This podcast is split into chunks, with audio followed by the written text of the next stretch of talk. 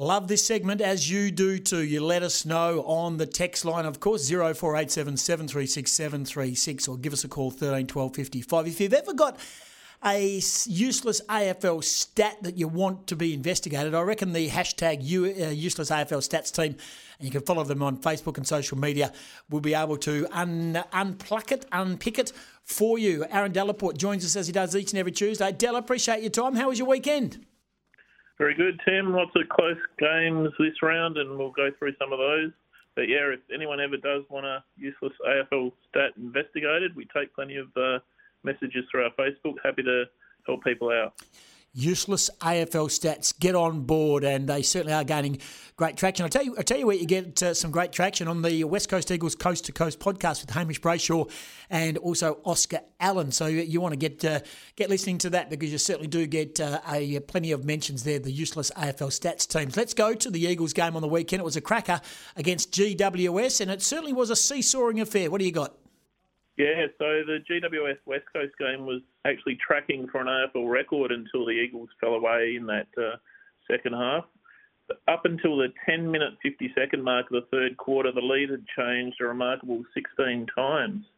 The AFL record for most lead changes did occur in 2010 when Sydney and Essendon played out a round 11 match at the SCG, which Sydney got home in by just nine points. The scores in that one were level at half and three quarter time, and the lead changed 19 times over the course of the game. So, if the Eagles had have kicked a few more in that last quarter, they could have they could have taken that record. Was a sensational game, yeah, absolutely. Lead changes galore. You talked about how many cliffhangers there were, so cliff, cliffhangers also dominated the useless AFL stats the weekend. Yeah, so round 10 2021 is the first time in history two non Victorian sides from the same state have had one point margins. We also threw in the fact that uh, a key forward with a mullet in Aaron Naughton also outscored St Kilda by one point. What about the Crows? That controversial win they had over Melbourne.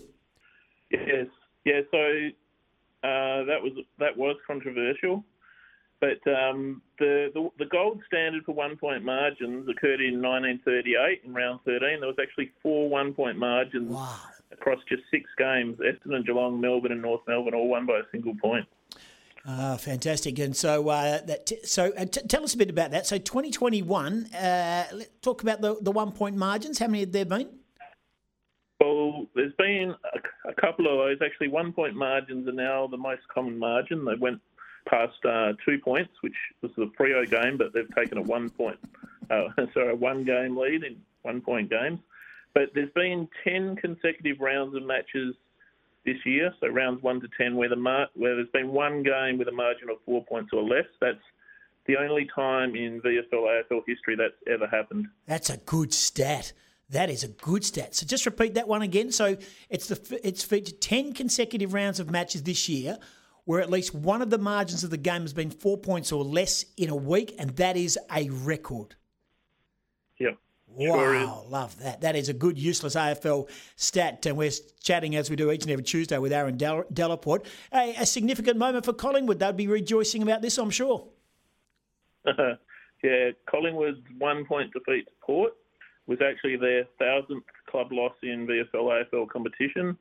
They are the slowest and the last of the 12 traditional Victorian teams, which includes uh, Fitzroy, of course, and Sydney, which were formerly South Melbourne. So Collingwood took 45,305 days since their first game.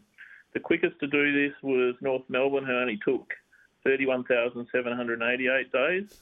Uh, they started in 1925, but St Kilda are actually the first to ever get to the 1,000 loss milestone. They did it on August the 25th. 1984, which was 37 years ago. Okay, well, that's that's that's. I suppose Collingwood would be pleased that they were slow getting there. So Collingwood bringing up their 1,000th loss, and it was a big weekend, a, a weekend of 20 firsts. Explain this to us, our useless AFL stats man. Yeah, so we took a bit of inspiration from uh, Cam Mooney with his numerology on the bounce. We don't mind a bit of numerology ourselves, so this weekend was actually the 21st weekend of the year. We're in the 21st year of the 2000s, and it is, of course, the 21st century. And at the end of the round, Bombers captain Dyson Heppell was wearing the jumper 21. he was holding the ball when the siren went, and Nick Hind passed it to him, and he had 21 disposals oh, for the game. Oh, 21 today, 21 today. nice work, Aaron Delaporte. We love the segment. If you want to get in touch and ask any uh, them to do any heavy uh, lifting or some deep digging for a useless AFL stat, follow them on Facebook, useless AFL stats. Aaron Delaporte, we love this segment on a Tuesday. Thanks for joining us. All right, Tim. Catch you next week. There he is. He is the best in the business. They're a wonderful group to follow. Useless AFL stats. They don't get too caught up in all the basics. They just find the bizarre and the useless. That's what it's all about. Hope you enjoyed it. I'd enjoy it each and every week. This is Sporting Goss on a Tuesday on SEN.